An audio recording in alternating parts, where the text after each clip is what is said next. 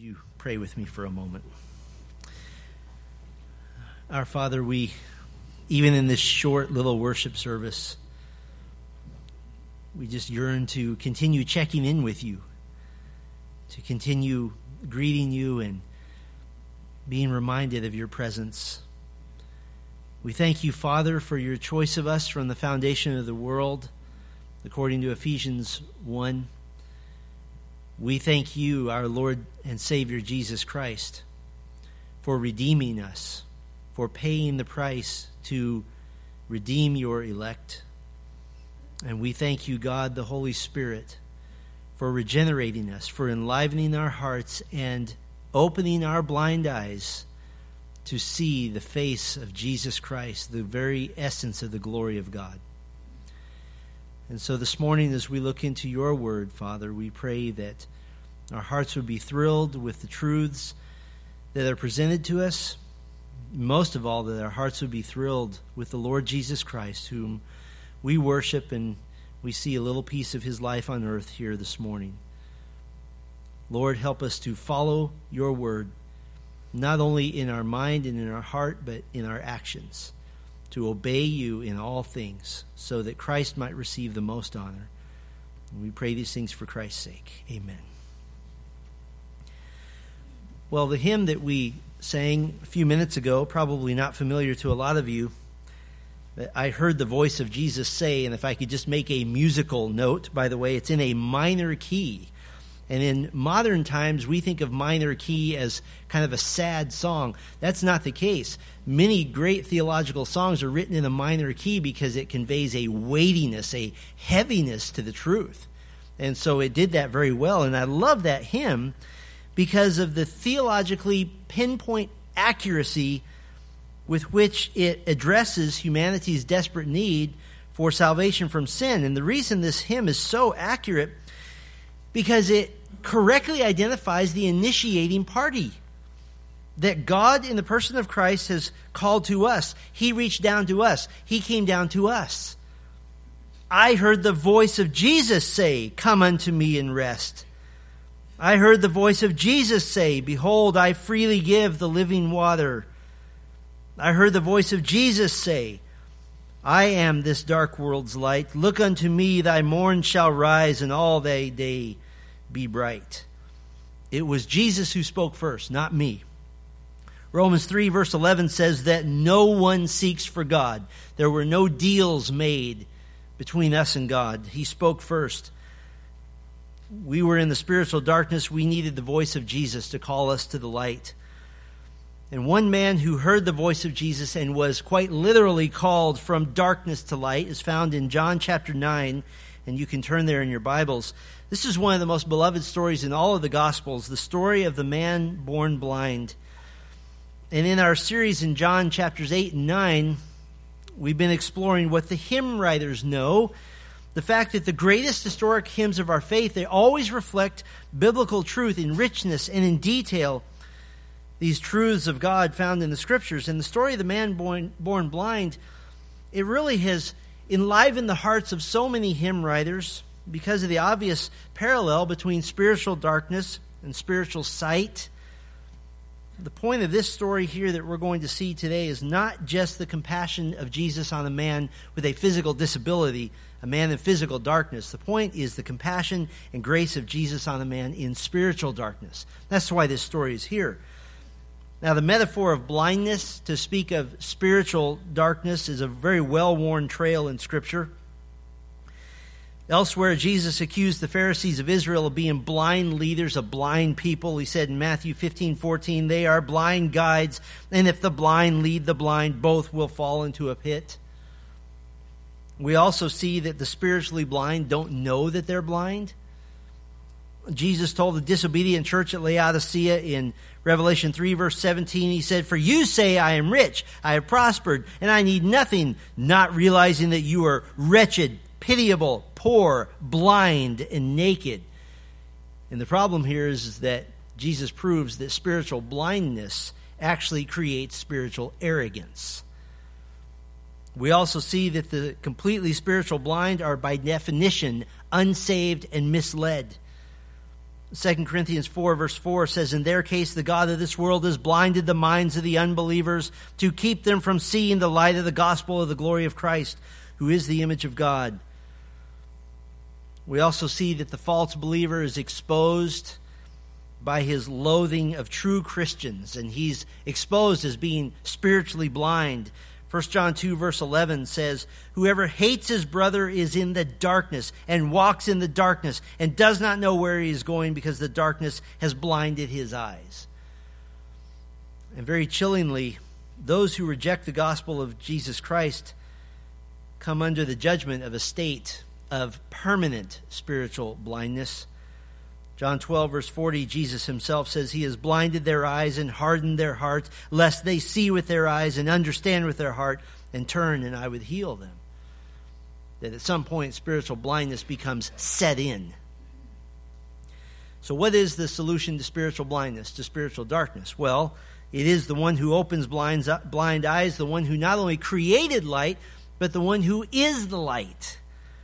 And this story here, it's so rich, so beloved we're going to take the next three messages to consider it, and the final three messages in our series, What the Hymn Writers Know. And so let's just kind of set the context here. Follow along with me in John chapter 9, verse 1, and we'll consider the first 12 verses. As he passed by, he saw a man blind from birth. And his disciples asked him, Rabbi, who sinned? this man or his parents, that he was born blind? Jesus answered, It was not that this man sinned or his parents, but that the works of God might be displayed in him. We must work the works of him who sent me while it is day. Night is coming when no one can work. As long as I am in the world, I am the light of the world. Having said these things, he spit on the ground and made mud with the saliva. Then he anointed the man's eyes with the mud and said to him, Go wash in the pool of Siloam, which means sent.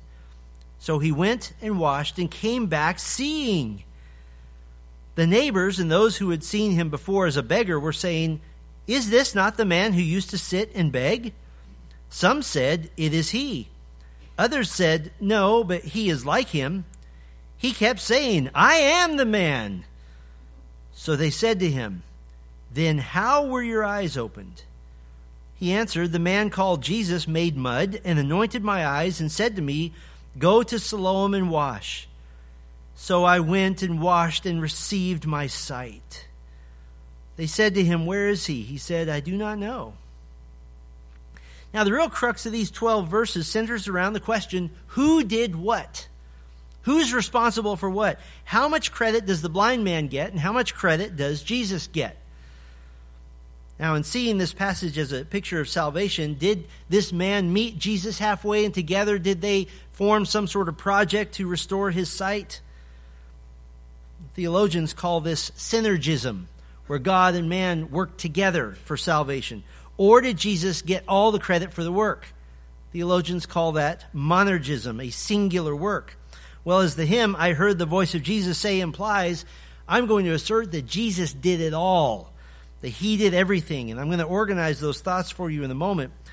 But I think it'd be good for us to lay kind of a preliminary foundation at this point. it's concrete that we've poured before. And for some of you, it is dry and set, and we're ready to build structures on it. For others of you, maybe the forms aren't there yet. Maybe the concrete is still a little bit wet. And so I want to make sure we're all on the same page with this. This has to do with the nature of the healing ministry of Jesus Christ. Now, today we have no lack of divine healers. They're part of the massively growing Pentecostal and charismatic movements. According to one source, in the last 24 months, that movement now numbers 700 million people worldwide. And of those 700 million people, 200 million of them are estimated, according to one source, quote, to believe they have witnessed or experienced divine healing. To put it in perspective, slightly over half of the American population would say that. And of course, we would agree that God is a healer, and in His sovereign will, He can do anything He wants. He can choose to miraculously heal someone. But what about the healers? What about the New Testament spiritual gift of healing? Is that still in operation? Well, the first thing we have to note is the phrase that I quoted to you they believe that they have witnessed or experienced divine healing. What is the basis for that belief? It's something that they think they have experienced. It is purely experience based theology. Here's a typical example. A couple of decades ago, a Baptist pastor by the name of Randy Clark had just taken a class on how to hear supernatural knowledge from God. And right then, we start to get a little suspicious already. And one of the things he learned, and there's no basis in Scripture for this at all, one of the things he learned was that you can actually experience the physical condition that somebody else is going through, and that tells you that God is about to do something. And so, because he had just learned this, obviously he's going to experience it, right? And so during the worship service, and shortly after he took that class, all of a sudden he had a sharp pain in his left eye. And so he asked his congregation, Does anybody have something wrong with your left eye? And a woman came forward, according to one source, quote, to reportedly be healed of tunnel vision, which, by the way, is not a painful condition, but they just went over that. And so he began to experiment. And Randy Clark began to try to heal things like wrist pain and limps and back pain. And since then, Randy Clark has become famous, extremely famous in charismatic circles, not only holding healing revivals for tens of thousands of people, but now he's claimed to impart the gift of healing as well to others. He is typical of modern day so called healers that if you will just have enough faith in God, then you will be delivered from your illness or your malady. One influential follower of Randy Clark said, quote, Randy empowers ordinary believers to a supernatural life. In case you didn't catch it, that is a claim to deity. Clark was instrumental in the so called Toronto blessing of the 1990s. Huge crowds of people experienced things like electric waves, supposedly from the Spirit of God, emotional ecstasy, and, and what makes the Toronto blessing famous or infamous, rather, is the uncontrollable laughter that would happen. No precedent in Scripture for this whatsoever. And that birthed, of course, the Vineyard Church movement, probably the single most damaging pseudo Christian movement in the history of the church. But as you read accounts of healers and healing ministries, there's, there's a definite element missing to this. What's missing is any similarity whatsoever to the ministry of Jesus Christ the so called modern signs and wonders movement has subtly created a shift away from the biblical gospel, which was always the whole point of the healing ministry of Jesus. And now it's gone to a, a self focused pseudo faith in which now Jesus exists for my purposes. That he is here just to be a divine healer, and that's it. And so, given the fact that you cannot base spiritual truth on experience, but you must base it on the revealed Word of God. What was the healing ministry of Jesus like? What, what was it about? Now, the time of Christ showed us the greatest explosion of miraculous activity and healing in history. There's nothing close before, nothing close after it. The Son of God being present on earth just was this incredible catalyst that we've never really seen. Jesus had two broad purposes for his healing ministry and we might break it down further, but I just want to give you these two for the basic idea. First of all, the Gospels record him as having great and tender compassion on hurting people who are experiencing really the ravages of the consequences of sin. Matthew chapter 9 records Jesus as having compassion because the crowds were like sheep without a shepherd. Luke chapter 7 records Jesus having compassion on the widow whose only son had just died. And so there is a very human sense of compassion. So we might say that's the human reason for his divine healing. But the primary purpose, what we might call the divine reason, is that the miracles that Jesus performed displayed his power as the Son of God, as God himself. As a matter of fact, all of the signs recorded in John's gospel are for that singular purpose. This is the purpose statement of John's gospel. John chapter 20, beginning in verse 30. Now Jesus did many other signs in the presence of the disciples, which are not written in this book. But these, meaning the ones recorded in the gospel of John, these are written so that you may believe that Jesus is the Christ, the Son of God, and that by believing you may have life in his name. And some would say, well, you still need miracles to know that Jesus is the Son of God. No, you don't. You pick up your Bible and read about it. That's why we have the Gospels. And so, just to make sure that you aren't taken in by charlatans, I'm going to give you, just very briefly, 10 elements of the healing ministry of Jesus. I want this concrete in your heart to be firm and solid. 10 elements of the healing ministry of Jesus. First of all, Jesus healed with or without faith of the person being healed. He healed with or without faith. Mark chapter 9, verse 24. A man who has a son in, in who's demon possessed says, I need you to help my son, but I don't have any faith. And Jesus healed him anyway. Jesus raised dead people Lazarus, Jairus' daughter, the widow's son. How much faith do they have? Not much. The lame man healed at the pool of Bethesda in John chapter 5, he didn't know who Jesus even was until later. Jesus healed multitudes and multitudes of people who had no faith whatsoever. So it wasn't dependent on faith. There's a second element. Jesus healed systemic organic disease. He healed systemic organic disease, crippled legs, withered hands, osteoporosis in Luke chapter 13, complete blindness, total deafness, leprosy, this isn't some guy saying, oh, you have wrist pain, or I'm going to make your sore back better, or your limp seems to be a little bit better. No, he healed in the big leagues. Here's a third element Jesus healed every single person who came to him and asked. Every single one.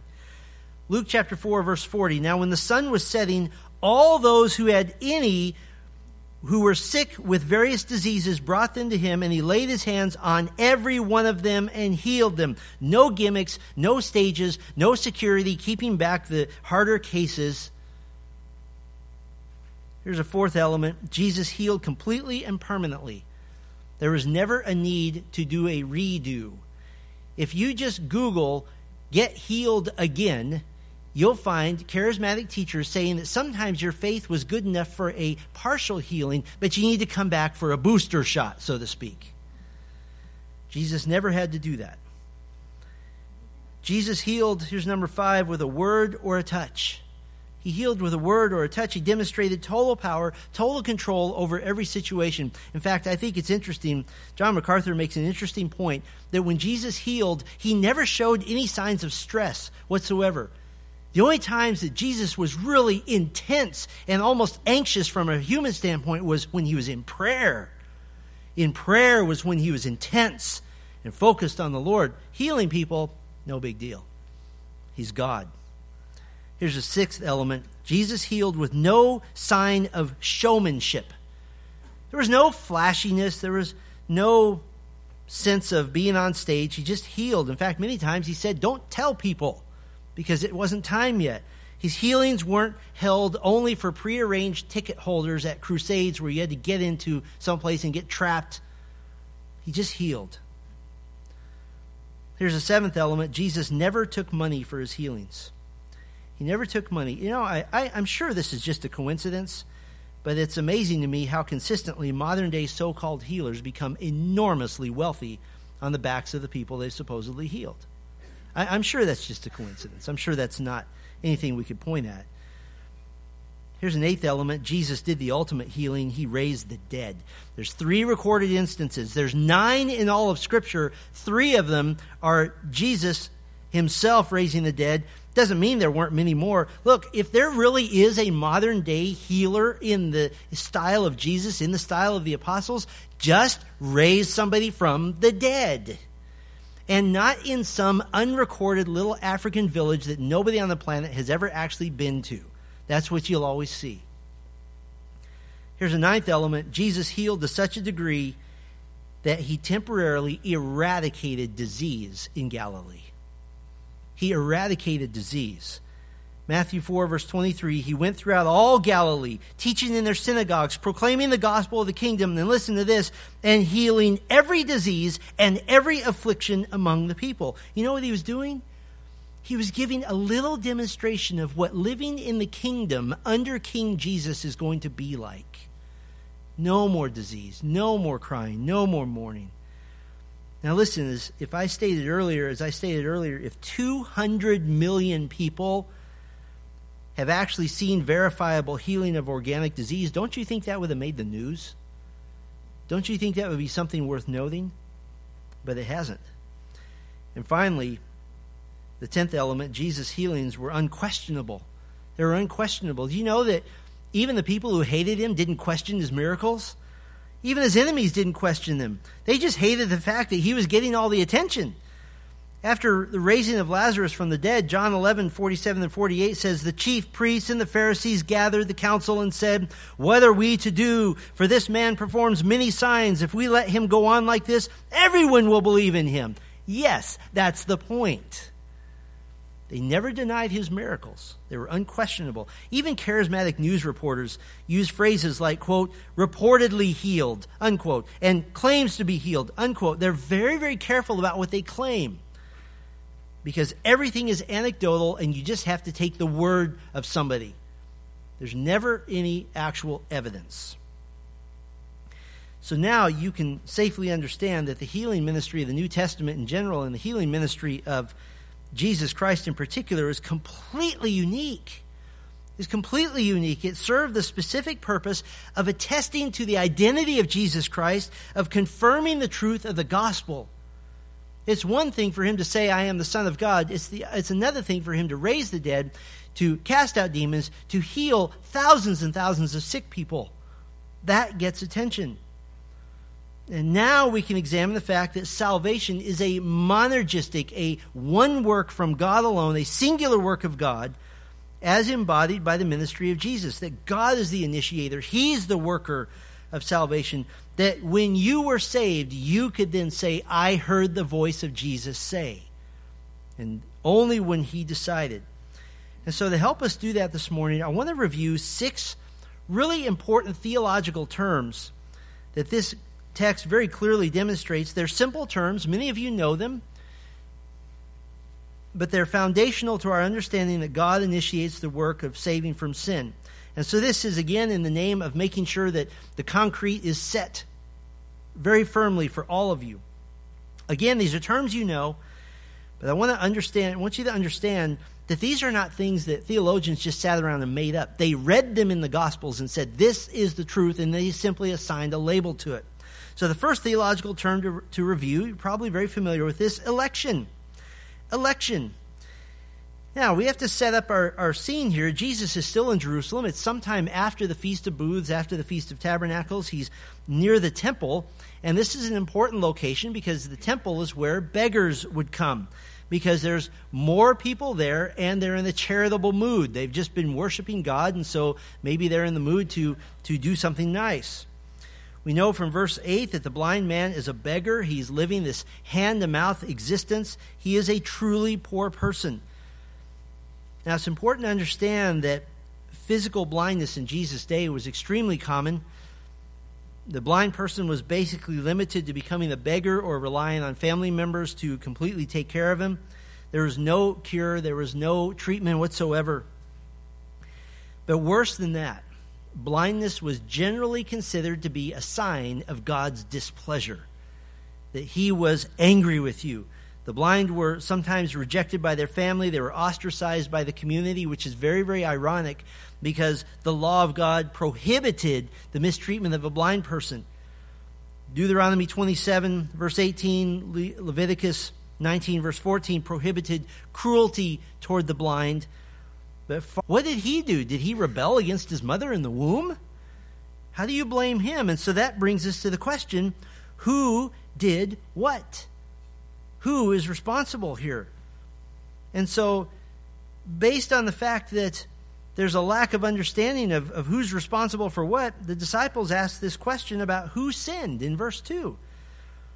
Who sinned? Now, blindness at birth, it was thought now to be caused by infection, either before or even during the birthing process. It's also thought that trachoma, a contagious bacterial infection of the eye, a very common cause of blindness today, was the prevalent reason for blindness in the ancient world. There were no effective treatments to those who were blind. It was always a life sentence of darkness. And it's interesting if you think about the ancient Near East that was an agrarian society, even deafness, even though that was a, a horrible way to live also, a deaf person could work with animals, they could, they could farm, they could do things. A blind person was completely helpless. And so now the disciples ask Jesus a, a theological question. In verse 2, his disciples asked him, Rabbi, who sinned, this man or his parents, that he was born blind? And this is right in line with the view of almost all the rabbis in Jesus' day that somebody had to have sinned, that if you're afflicted with something that bad, somebody has to be blamed. Certainly is possible for a baby to be born with defects because of the sinful behavior of the parents, uh, excessive drug or alcohol use, and so forth. But that's just a natural consequence of negative behavior. This is talking about God judging a little baby because of something the parents did. And so, obviously, there's a conundrum here. The disciples and nobody would think that that baby did anything, and so it must be the parents. Jesus had previously acknowledged that suffering might be a direct result of sin. Jesus told the man he had just healed in John chapter 5 verse 14, he said, "Sin no more that nothing worse may happen to you." But here, Jesus is saying that's not an invariable fact. That's not always the case. Now, we can't let verse 1 just stand merely as kind of a trivial introduction to the story. As he passed by, he saw a man blind from birth. This isn't just something to keep the narrative going. There were lots and lots of blind people in Israel. But as Jesus passed by, he saw a man blind from birth. This little statement is the tip of the iceberg. Jesus never did anything that wasn't precisely according to his sovereign plan. The sovereign plan of his Father, every single move in his ministry was calculated, it was planned, it was ordained. And Jesus walking by this man born blind wasn't a coincidence. He didn't walk by and look and go, Oh, isn't that interesting? Hey, this would fit really well into John's Gospel, chapter 9. I think we should do something here. This was the plan. This was precisely his plan. He chose this particular blind man. Why? I don't know. God is never obligated to give us the reasons for his choice, but it was his divine prerogative to make that choice. And so, faithful to the purpose of his healing ministry, Jesus has singled out this man. It's known to him by his Father in heaven. Why did he single him out? Well, I think a good overarching theological reason is to understand that one of the things that is associated with Messiah is the restoring of sight to the blind. Listen to these messianic passages from, Uh, from Isaiah. Isaiah 29, verse 18. In that day, the day when Messiah comes, the deaf shall hear the words of a book, and out of their gloom and darkness the eyes of the blind shall see. Another messianic passage, Isaiah 35, verse 5. Then the eyes of the blind shall be opened Another messianic passage, Isaiah 42, verse 7, to open the eyes that are blind, to bring the prisoners from the dungeon, from the prison, those who sit in darkness. And so Jesus is giving this clear illustration of what a Messiah would do. And he's going to demonstrate his position, his identity as Messiah, the Son of the living God, by choosing this one man, someone who is both physically and spiritually blind. And he'll heal both conditions. He's merely ministering to the one who has been chosen. Chosen when, according to Ephesians 1 4, he chose us in him before the foundation of the world. How did Jesus know this man had been born blind? Because he's sovereign God, and he knew him he knew his name. He knew everything about him. He knew the moment he was born. He knew his parents' names. He knew his grandparents' names. He knew exactly what town he was from. He knew exactly what this life had been like for this man. He knew exactly what time of the day he was going to meet this man, what he was going to do, how the man was going to respond. He knew everything about this time. And for the disciples, it looks like Jesus is just walking by and going, Oh, look, there's a blind guy. This has been planned. This has been planned. The point of the doctrine of election is not to be right, is not to be theological snobs. The point of the doctrine of election is that this is what the Bible teaches as the fundamental understanding in answering the question who did what? God is the one who ordains salvation. And without a proper understanding of election, you taint the worship of believers. You taint our worship because you have this sense of, I was a meaningful contributor to my own salvation, that somehow I helped God just a little bit. And so, for you as believers in Christ, I, I, urge you and I encourage you let the doctrine of election, the fact that God chose us before the foundation of the world, let that drive your worship. Let that drive your thankfulness, your, your gratitude to the Lord. You cannot be somebody who thinks you met God halfway and worship God accurately. You can't. It's not possible. But if God elects, that must mean he's in total, total control, right? Total dominion over everything. Well, this is precisely what Jesus is going to demonstrate. And we have a second theological word for us to review to understand the initiating word of, work of God, and that is the word sovereignty. The word sovereignty. And sometimes we throw that word around, and I, I forget at times that not everybody has the same understanding. What is sovereignty? The sovereignty of God is the state of His being in complete, total control of everything all the time. It's very comprehensive. The disciples wanted to know about the cause of the man's blindness, but Jesus shifted the attention away from the cause and he goes to the purpose. And what's the purpose? That the man would be used to demonstrate the power of God. Now, Jesus knew that the judgment, or the blindness rather, wasn't a judgment on the man, wasn't a judgment on his parents. This was sovereign knowledge that only God has. How is it that anyone could know why somebody's blind? Spiritually speaking, only God can know that. But Jesus didn't just know what the reason was not, he knew what the reason was. It was to display the works of God in him. Now, just to be clear here, this wasn't somehow God cruelly blinding a little baby just to reveal his greatness. All disease, all infirmity is a result of sin, which God is sovereignly superintending and using, but God never causes sin. James 1 verse 13 says, Let no one say when he is tempted, I am being tempted by God. For God cannot be tempted with evil, and he himself tempts no one. Habakkuk 1 verse 13 says that his eyes are purer than to look on evil. But as the sovereign of all things, when the fallenness of the world, which has infection and disease and bacteria and viruses, when all that because of sin brought blindness to the life of this man, even while he was still in the womb, this was part of the mysterious divine purposes of God. Evil, even evil, is used by God to glorify himself. Greatest example we have in Scripture certainly is the ultimate evil of murdering the Son of God certainly an act of evil, and yet the Son of God is the means by which payment for sin is made on behalf of all who would believe in him. Why? Because God is sovereign.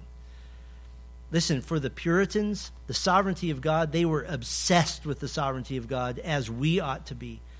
Listen to what the 17th century Puritan pastor and theologian John Owen wrote on the sovereignty of God and how it fits in with salvation. He said this the foundation of the whole of salvation is laid in a sovereign act of the will, the pleasure, the grace of the Father. And this is the order and method of all divine operations in the way and work of grace. They originally proceed all from Him, and having effected their ends, they do return, rest, and center in Him again.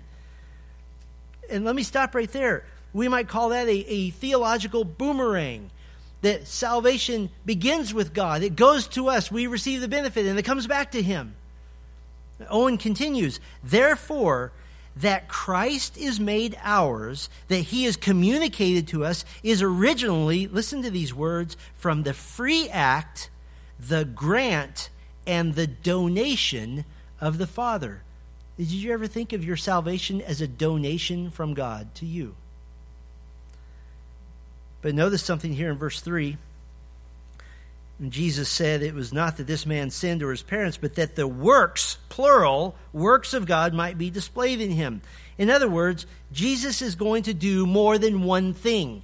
God is going to do more than one thing through Christ. He's going to open his physical eyes in order to demonstrate that he can open his spiritual eyes. And the next couple of weeks, as we see this man born blind, I, there's no other way to say this but to say, man, that guy is saved. He is absolutely, utterly saved. And not only are his physical eyes open, but his spiritual eyes clearly open. The sovereignty of God in your salvation is for exactly the same purpose that the works of God might be displayed in you.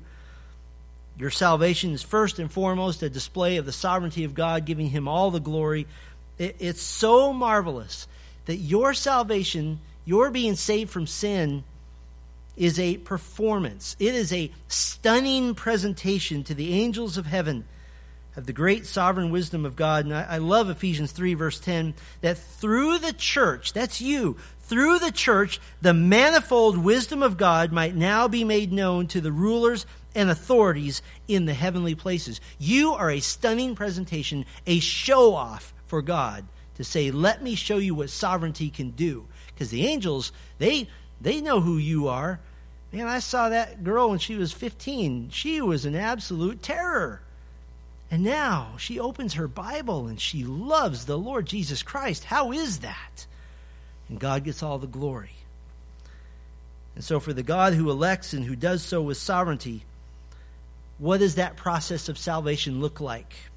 Well, that brings us to our third theological word to review illumination. Illumination.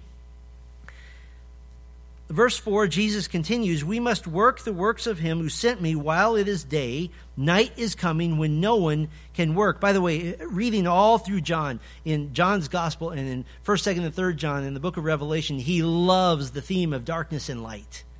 And we see that even in this passage here. Night is coming when no one can work. Verse 5 As long as I am in the world, I am the light of the world. And you know this, by the way, that Jesus is training his disciples. He speaks to them as if they're team members. We're co workers together to tell people of the light of the world. But he says, Night is coming when no one can work. Generally, for John, night is metaphorical for a time of spiritual darkness. And Jesus says it very clearly here. It's a time of spiritual darkness apart from Christ, who is the light of the world. In other words, the death of Christ is coming that there's months now for the light of the world to be here, little, little time for him to be on earth. That while he's on earth, he is the light of the world. But when Jesus dies and when he departs, the light is gone. They would be overtaken by darkness. John 12, verse 35, Jesus said to them, The light is among you for a little while longer. Walk while you have the light, lest darkness overtake you. Now, of course, taking the whole of Scripture and, and understanding the, the complete redemptive plan of God, we understand that the Holy Spirit would come at Pentecost and they would again be empowered to do the work of Christ through what uh, Romans 8 calls the Spirit of Christ to fulfill what Jesus said that they were to be. Jesus also said in Matthew 5, You are the light of the world. And so, for a time, though, when Jesus leaves, there's a time where the Son of God is gone, the Holy Spirit has not come, and the world is in darkness. And so the disciples are given a sense of urgency. Work now. Do the things that fulfill, that, that demonstrate the light now. That God's work must be accomplished no matter how great the opposition. In verse 5, Jesus once again states he's the light of the world. This time he demonstrates it by bringing light to the life of a man in darkness. I think it's important to understand that without the spiritual illumination given by God, we can't understand Him. We can't know Him. You can't figure out God. No human being would ever, on his own, come to the conclusion of the gospel. They would never come to that conclusion because we would never say, logically speaking, I need God to come as a man so that he can die in my place to pay the penalty for sin that I owe to God. Nobody's ever come to that conclusion when mankind does come to his own conclusion, what, what do we come to? We come to, yeah, I might be a sinner, but I think if I balance it out with some good stuff, I'll be okay. That's how we come to that conclusion. It's a false and a deadly belief which will not stand in the courts of holy God. Instead, we understand that 2 Corinthians 4, verse 6 says, For God, who said, Let light shine out of darkness, has shone in our hearts to give the knowledge of the glory of God in the face of Jesus Christ. When somebody says, God has shown me the way, but they don't mention Christ, then God has not shown you the way. Because when God opens spiritual eyes, the first person you see is Christ. And so, to demonstrate that He's the giver of spiritual illumination, Jesus sets about the work of God, the work planned for Him by His Father, and He does something that doesn't seem very Messiah like at first. He, he looks down and he spits on the ground. And then he makes a little mud in his hand. Now, what is he doing? Well, he's going to help us review our fourth theological word that demonstrates the initiative of God in salvation, and this word would be regeneration. Regeneration. So here we have the King of Kings and Lord of Lords making a mud ball. Seems kind of ironic to me. Now, all little boys grow up having made a mud ball with their own saliva at least once. It is in our DNA. When we're walking along in dirt and we feel a little bit of saliva in our mouth, we go, hmm, I wonder what would happen. And so, undoubtedly, Jesus has experienced at this. He and his brothers behind the house going, watch this one, and seeing how big a mud ball they can make. And so, this is just Jesus doing something very, very human he takes this little bit of mud and sticks it on these guys' eyes. And it doesn't say that he said he was going to do that, he just did it. And a lot of ink has been spilled surmising the reason Jesus used a mud ball to heal this guy. Jesus never does anything without a purpose, and he usually does things with multiple purposes. There are several purposes that I think we can reasonably assume, we can deduce, but there's one purpose which clearly is stated in the text. But let me give you the ones that we can we can deduce from the text. first of all, one effect of this was it kept the the focus off of methods and onto the message. In other words, Jesus healed on one occasion two blind men by touching them Matthew 9. He healed another one by putting just saliva on his eyes. Mark 8. So you can't just see this as a method to heal. That wasn't his point. And so so called healers can't learn from the methods. There's a second reasonable purpose. It forced this man into a decision. He had balls of mud on his eyeballs. Just because he was blind didn't mean he didn't have any feeling in his eyes. It could still be uncomfortable for him. If you've ever gotten one grain of sand in your eye, you know how horrible that is. And so it encouraged this man to believe and to obey Jesus when he said to go wash the mud off in the pool of Siloam. And this is, listen, this is not unlike the convicting work of the Holy Spirit to put you in the position where you must make a choice. There's a third reasonable purpose it demonstrated the inherent holiness of Christ. The inherent holiness of Christ. Now, saliva was thought to have healing properties, but in the Old Testament, it also conveyed ceremonial uncleanness. Leviticus 15. And so, for Jesus to make a mud ball was theoretically to make himself unclean. But Jesus is holy God. He's always clean, He's always pure and everything he touches becomes clean and pure also. And so, for example, in Matthew 8, a leper knelt before Jesus and said, Lord, if you will, you can make me clean. So Jesus reached out and touched him, touched the leper, and said, Be clean. And immediately the leprosy was cleansed. And so Jesus demonstrates his inherent holiness. There's a fourth reasonable purpose for using the little mud balls the blind man had eyes. We, we know this. There is a rare birth defect in which some babies are born without eyes. But in this case, he was born with eyes. They just didn't work. There was something lacking in the mechanism of the eye, something deficient. I think this served as a little, tiny, small demonstration that Jesus is simply doing what God did when he made Adam, taking a lump of dirt and forming living tissue with it. Very simple demonstration. Those are all reasonable deductions we can take from the text, but there is one purpose that's directly stated. And it happens a little bit later. Look with me at verse 14. Now it was a Sabbath day when Jesus made the mud and opened his eyes. Oh, now we're getting to the crux of it. Jesus made mud to be irritable. That's why the Pharisees and the legalists of, of Israel had radically redefined the Sabbath as being all about keeping these endless man made meticulous rules and making a mud ball would be considered unauthorized work, the horror of it. Jesus was demonstrating who he said who he is in three other gospels. He said, I am the Lord of the Sabbath, meaning I made everything. I rested on the first Sabbath. And if I want to heal a guy on the Sabbath, I will do as I please because I'm in charge. I'm Lord. To say he is Lord of the Sabbath is a verifiable and blatant claim to deity. And so to break their little rules and to make mud balls is just to thumb his nose at them and to say, I will do what I want. I am the Lord. And so again, he's fulfilling the purpose of demonstrating who he is through his miracles. And so, using the means of this little mud ball, Jesus is going to open the darkened eyes of this blind man. He's going to regenerate his eyes, regenerate his soul, make something new where there wasn't before. This is exactly what Jesus described in John chapter 3. He calls this in salvation being born of the Spirit, being born again. This is completely a work of God alone. It is the choice of God, it is the work of God, it is His decision. 1 Peter 1, verse 3. Peter says, Blessed be the God and Father of our Lord Jesus Christ, according to his great mercy, he has caused us to be born again.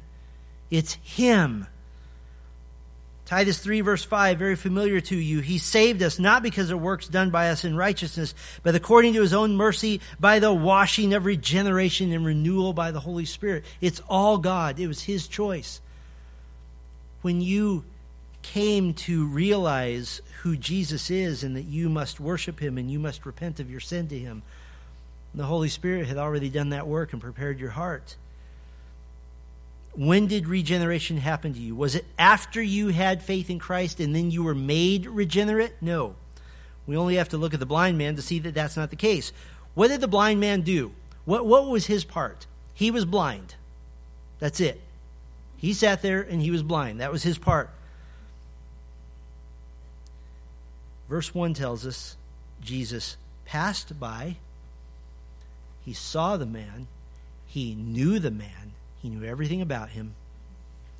And it was Christ who chose him. Christ who addressed the man in words not recorded in the text. And if you asked this man what happened, his answer would be, I heard the voice of Jesus say. I couldn't even see him. I didn't even know he was there. He just called to me. Now, giving us this picture of regeneration, the giving of the ability to hear the voice of Christ, what might we be, expect to be the fifth theological word that we see here? Well, this is a phrase divine calling. Divine calling. We are regenerated so that we can hear something and see something. And so we hear the voice of Jesus say, and we would use the phrase divine calling. Now, verse 7, Jesus tells the man to go wash in the pool of Siloam. A little bit of background here is helpful to us. The pool of Siloam was built by King Hezekiah in the 8th century BC and it was to hold the water that was channeled from his famous tunnel, which brought water from the spring of Gihon and went downhill just a little bit at exactly a 6% grade. It's, by the way, considered a massive feat of engineering. And it came into the city so that Jerusalem could survive a siege and have endless water. Siloam means sent because the water is sent from the spring of Gihon. Now, there are a variety of pools that Jesus could have sent the man to in Jerusalem but he instructed them specifically to go to the pool of Siloam, the pool of water that was sent. There are never coincidences in Scripture, ever. And it's no coincidence that what Jesus says in verse 4 that he is the one who was what? Sent by his Father, is here in this exact same passage. Now, some guy comes up to you when you're blind and he says, Hold still. And he squishes a bunch of mud on your eyeballs and says, Go wash it off. I, that's odd to me. I, I would find that odd. But what did the man do? He was enlivened by Christ to have faith in Christ, to trust Him, and he just went and he obeyed. He heard and he obeyed the voice of Christ. He obeyed the divine call. And the man's own testimony in verse 11 is I went and washed and received my sight. Hey, can you imagine somebody stopping him on the way to the pool of Siloam? Saying, Hey, what are you doing? You have mud all over your eyes. Yeah, some guy came and stuck them on my eyes and said to go wash them off, and I'm going to see again. From a human standpoint, we would say that's crazy. From a divine standpoint, that is exactly what happened to us in salvation. That we received faith from God, we received a call from Him. And his eyes were opened, and the mercy shown to him perfectly demonstrates our, our final theological word to review conversion. Conversion. In verses 8 through 10, people are wondering if this is the same guy born blind, and we have a lot of different reactions here. His neighbors who knew him, lived close to him, said, It is him, isn't it? Others said, Yes, it is him.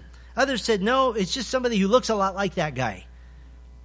And the man is there. He's saying, It's me. I am the man. I am the man.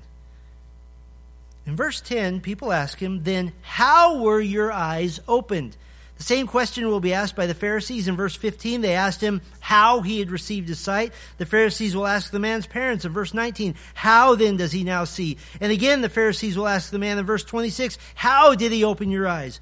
And we're going to see this in a couple of weeks. This man clearly converted who has come to faith in Christ, a follower of Jesus. He corrects the leaders of Israel. And basically, he says, You're asking the wrong question. The question is not, how did he open your eyes? The question is, who is a man who can open the eyes of the blind? That's the right question. In fact, this man's basically going to say to these leaders, How dumb are you if you can't figure this out? It's easy. Who else could do that except somebody sent from God? The result of election, of sovereignty, of illumination, of regeneration, of divine calling is always, always, always conversion. Every time. Being changed from a child of the devil to the child of God. Changing your allegiance, changing your loyalty from your sin to your Savior. Let me put it this way there is no such thing as an elect person who does not get converted. And by the way, on the flip side, there is no such thing as somebody who wanted to be converted but is not elect. Those two don't exist. How wonderful for the Lord to give us these concepts of election and sovereignty, illumination, regeneration, divine calling, conversion, so clearly outlined here by the actions of Christ. So, how do we apply this? I want to address three groups of you this morning. And I love the fact that we get to broadcast this online as well so we can reach more people. But there are three groups that I want to talk about. The first one I might call the thrill seekers. The thrill seekers. You seek a thrill by coming as close to Jesus as you can without actually converting. Apparently, it's a, some sort of a thrill to see how long you can test God and live through it. How long you can rebel against the Lord without incurring the judgment of God. Now, salvation is entirely an act of God. The paradox that we can't fully understand is that there is a human responsibility. In fact, in the Gospel of John, 98 times we're told, You must believe. You must believe. Listen, Jesus gave a very direct comparison for us, and it's right here in this same Gospel. In John chapter 9, we've just seen the healing of a blind man. In John chapter 5, Jesus healed a man who was paralyzed for 38 years. Now, I want you to listen to the similarities of these healings because he gives us a comparison. Both miracles happened by a pool. Both miracles happened on the Sabbath. Both miracles happened in very challenging circumstances paralysis on one hand, blindness on the other. Both miracles had a very unusual healing method. And both of these men told the Jewish leaders that it was Jesus who healed them. But that's as far as the similarities go, and now they go in opposite directions. The paralyzed man in John 5 told the Jews it was Jesus who healed him so that he could side with them and reject Christ. The blind man told the Jews it was Jesus who healed him and he did so as a disciple of Christ John 9:27 willing to be persecuted for his faith John 9:34 and because he believed John 9:38. A thrill seeker says, I'm going to come as close as I can, but I'm not going to convert. Can I encourage you stop being a thrill seeker. Stop saying, I need to think about salvation longer. Do you think that the blind man with the mud on his eyes made it as fast as he can to the pool of Siloam? He did. He got there as fast as he could. The second group I'd like to address I might call you the discipline seekers. The discipline seekers. Some of you are parents, you can you don't have to name names, but you have had kids that were just asking for it. Right? For the believer in Christ, there is a form of spiritual blindness that can reoccur. Did you know that? It's not to the loss of your salvation, but it is to the loss of your, the assurance of your salvation because your life so replicates that of an unbeliever. In our church, you know what I get on occasion? Phone call or an email saying there's a member of our church. I sit right across from him or right behind him, and I've seen him out in the world, and he's acting like an unbeliever. What do I do with that? What is this form of blindness? Listen to it from 2 Peter verse 1, chapter 1 rather, beginning in verse 9. For this very reason, make every effort to supplement your faith with virtue, and virtue with knowledge, and knowledge with self-control, self-control with steadfastness, and steadfastness with godliness, and godliness with brotherly affection, and brotherly affection with love. Now listen, here's the qualifier. For if these qualities are yours and are increasing, they keep you from being ineffective or unfruitful in the knowledge of our Lord Jesus Christ. Here it is. Whoever lacks these qualities is so nearsighted that he is blind, having forgotten that he was cleansed from his former sins. In other words, this is the Christian whose life is now such a mess that he or she has no assurance of salvation whatsoever. You know what happens to me as a pastor sometimes? People in that situation come to me or they come to one of our elders and they want assurance. They want assurance. Hey, you're, you're the one that baptized me, right? Now, I, I just want to make sure. Do you think I'm saved? You know what I'm going to say? No. No. You're not acting like it. Don't come for human assurance. I'm going to say if you're acting like an unbeliever, then you are an unbeliever. But but you baptized me, or you you you know how I used to serve in the church. I don't know anything except maybe you faked it. And so, if you, as a believer in Christ, are struggling with assurance for salvation, look at your life. What's different about it to give you that assurance? What has changed in your life to make you say, I'm, I'm living as I ought? As the Apostle John told us that the one who claims to be in Christ ought to walk in the same manner as he walked. So, no, don't come to a human being asking for assurance. The Lord disciplines those whom he loves, but neither are we to flaunt sin and dare God to come after us. We would call those discipline seekers. And there's a th- third group, and this really should be all of us, we'll call soul seekers. Soul seekers. The believer who grasps and loves these doctrines the doctrines of election and sovereignty, illumination, regeneration, divine calling, conversion. Listen, if you grasp those doctrines, you know what it ought to do for your evangelism? It ought to give you incredible confidence. How many of God's elect will He save? All of them. How many of them do you know who they are? You don't know who they are. All our job is to, is to connect the gospel with the elect. That's it. This is why the apostle Paul said in Romans 1:16, I am not ashamed of the gospel, for it is the what? The power of God for salvation to everyone who believes. And so, if I could say it this way, stop being the thrill seeker and receive Christ. Stop being a discipline seeker and obey Christ. And confidently be a soul seeker and introduce people to Christ. Do you realize that the mud that Jesus applied to the eyes, you have it. You own that mud, if I can put it that way. It is the Word of God.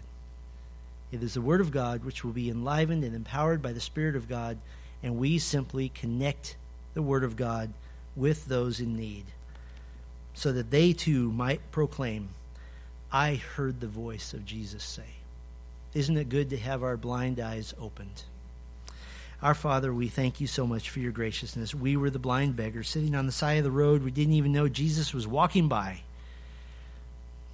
And yet, for those who know him, he stopped. He called to us. He healed our blind, wretched hearts. And he enabled us to see him, to repent to know Him, to love Him, to obey Him. And Lord, that's what we would pray for anyone here. And I, I I'm fearful, Lord, for the longtime church member who perhaps has never actually been regenerated. I'm fearful for those who have learned the right words and the right stories to even write down a reasonably convincing testimony. I am fearful for those who have entered into the waters of baptism and proclaimed their faith in Christ publicly when in fact it's a lie. And so, Lord, for those in particular that I've labeled the discipline seekers, Lord, I pray that you would reveal the wickedness of their heart and with fear and trepidation, Lord, help them to have their eyes opened so that they might see. Because how sad would it be, Lord, to spend an eternity in hell because of the pride of not wanting to admit I've been an unsaved church member. And so, Lord, open those eyes. We can't know who they are, but you do. And Lord, for the those who are continuing to just come as close as they can to Christ without actually receiving him, convert them, Lord. Convert them, we pray. And for all of us who possess the, the gospel of Jesus Christ, who have lived it, who have had it applied to our own hearts, I pray that you would bring, through prayer and through opportunity, you would bring the lost into our sphere of influence so that we might share the good news of Jesus Christ with them as well. And for all of us, Lord, might we do as the man born blind did and immediately obey Christ, no questions asked. Help us as husbands to love our wives as Christ loved the church. Help us as wives to submit to and honor our husbands as unto the Lord. Help believing children, Lord, to obey their parents as to the Lord. Help those who work under the authority of others to obey that authority. Help us to be good neighbors. Help us to be the light of this world in the absence of Christ. We are the representatives of Christ on this earth. And so help us to fulfill the mandate of Matthew 5 to be the light in the world. We pray these things so that he might receive all the honor and all the glory as our sovereign God, our only wise God, Jesus Christ, in whose name we pray. Amen.